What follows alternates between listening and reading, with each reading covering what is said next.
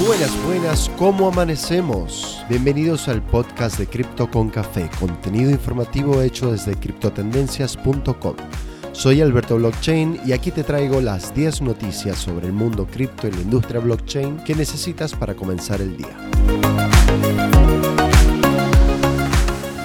Y hoy el mercado de las criptomonedas amanece con movimientos laterales, donde la cotización de Bitcoin amanece alrededor de los 43.650 dólares por BTC, Ethereum en 3.070 dólares por Ether y BNB en 424 dólares. Un indicador que se muestra en positivo hoy es el barómetro del índice de miedo y codicia que mide el sentimiento del mercado, que hoy se posiciona en 52 calificando de neutral, uno de sus mejores niveles desde noviembre del 2021. Y comenzamos con las noticias del día donde un congresista estadounidense ha presentado un proyecto de ley para proteger los monederos de criptomonedas de los controles del gobierno. El congresista Warren Davidson presentó este 15 de febrero el proyecto de ley llamado Keep Your Coins ante la Cámara de Representantes de los Estados Unidos, con el fin de impedir que las agencias gubernamentales tengan la posibilidad de restringir o condicionar el uso de criptomonedas que pertenecen a particulares. Davidson lleva seis años trabajando en este proyecto y pretende poner fin a lo que él denomina como una práctica injusta, inmoral e inconstitucional de la confiscación de bienes civiles por parte del gobierno. Banco Central de China estima que se utilizan más de 300 mil dólares diarios en yuan digital para pagos durante los Juegos Olímpicos de Invierno.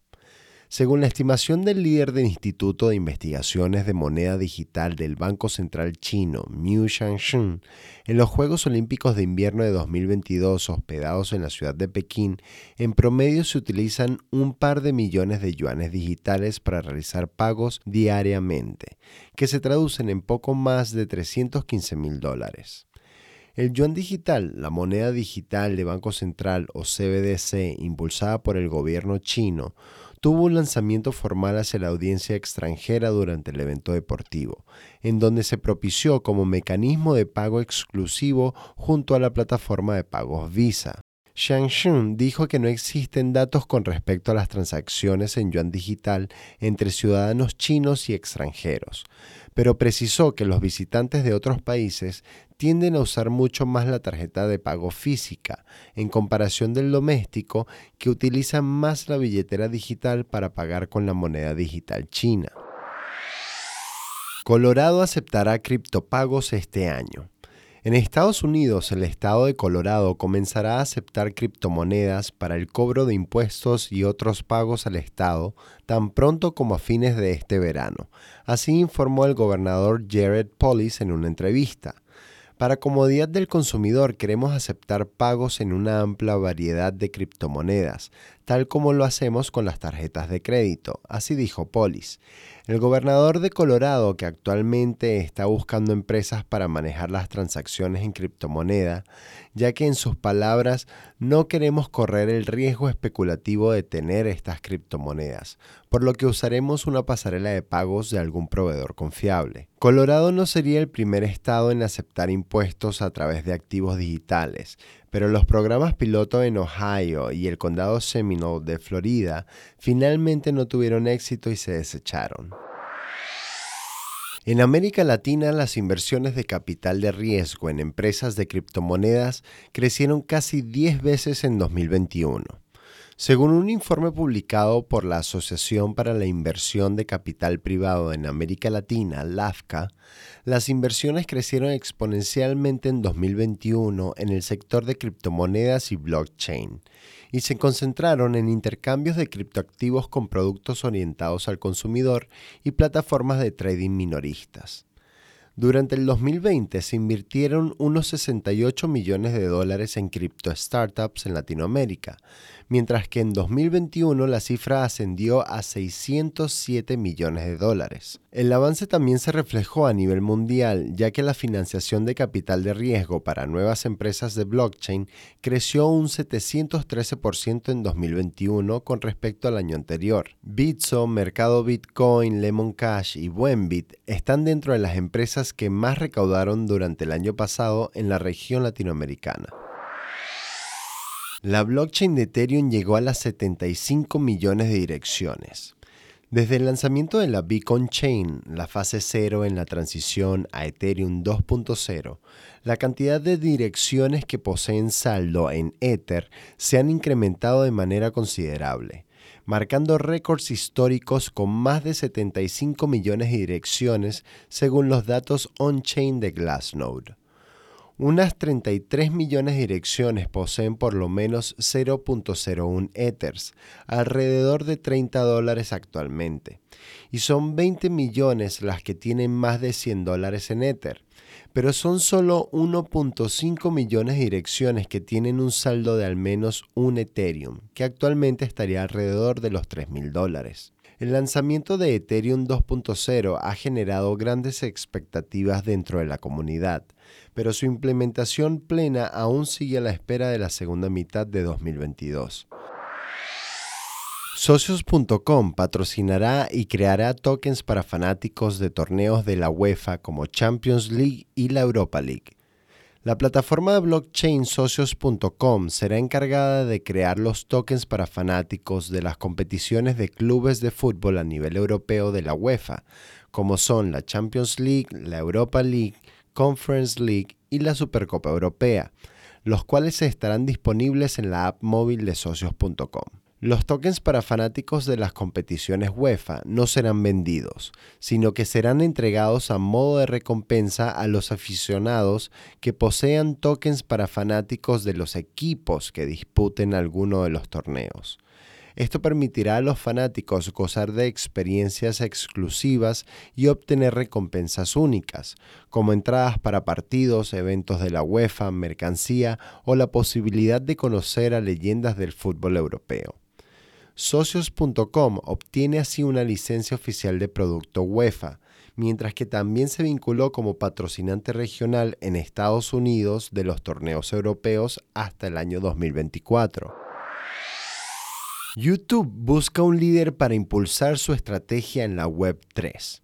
Confiando en el potencial de la Web3, el gigante de los videos y red social YouTube está en la búsqueda de un director de gestión de productos para su enfoque hacia esta nueva tecnología. Como describe la publicación para el cargo, visualizada en la red de trabajo LinkedIn, el postulante debe tener conocimientos en cripto y tecnología blockchain, con experiencia además en el comercio de criptomonedas y los tokens no fungibles, así como también en diseño y gestión de productos de consumo de Internet y cripto.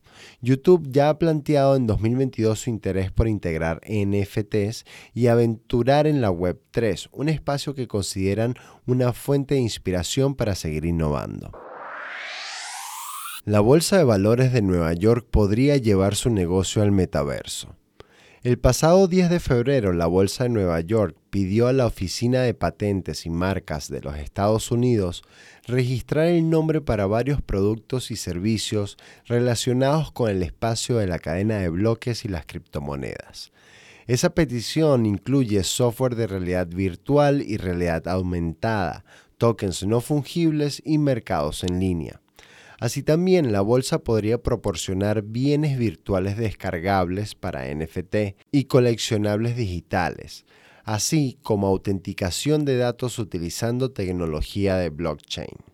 Cabe recordar que la primera incursión de la Bolsa de Nueva York en este universo cripto fue en abril de 2021, cuando crearon seis tokens no fungibles para conmemorar las primeras operaciones de Spotify, Snowflake, Unity, DoorDash y Roblox. Protocolo Blockchain Terra y los nacionales de Washington de la MLB firman un acuerdo de patrocinio. Luego de obtener un apoyo extendido por parte de su comunidad, la plataforma blockchain Terra concretó un vínculo con el equipo de béisbol estadounidense Los Nacionales de Washington, pertenecientes a la Major League Baseball, que los convierte en patrocinantes oficiales de la plataforma. Terra realizó una votación por medio de la gobernanza de su organización autónoma descentralizada, o DAO, en donde la comunidad aprobó la utilización de 40 millones de dólares en la moneda estable nativa del protocolo, UST, pertenecientes a la tesorería del mismo, para concretar el acuerdo que se extenderá por los próximos cinco años. El logotipo de Terra será desplegado en diferentes ubicaciones del National Park, tanto en el campo como en las afueras, incluyendo vallas publicitarias y pantallas LED, mientras que el palco premium del estadio será renombrado como Terra Club. La stablecoin UST será además aceptada para realizar compras en el estadio. Bandai Namco, creador de los videojuegos de Dragon Ball y Naruto, ingresará al metaverso. La compañía japonesa anunció sus planes de lanzar un mundo virtual para cada una de sus franquicias. Según Bandai Namco, el proyecto se desarrollaría entre 2022 y 2025 para crear experiencias interactivas que permitan a usuarios y fanáticos acercarse más a las sagas. Según reportes, la empresa destinará unos 130 millones de dólares y estaría a la espera de poder ensamblar lugares físicos y elementos digitales para darle forma a los nuevos mundos que creará en este metaverso.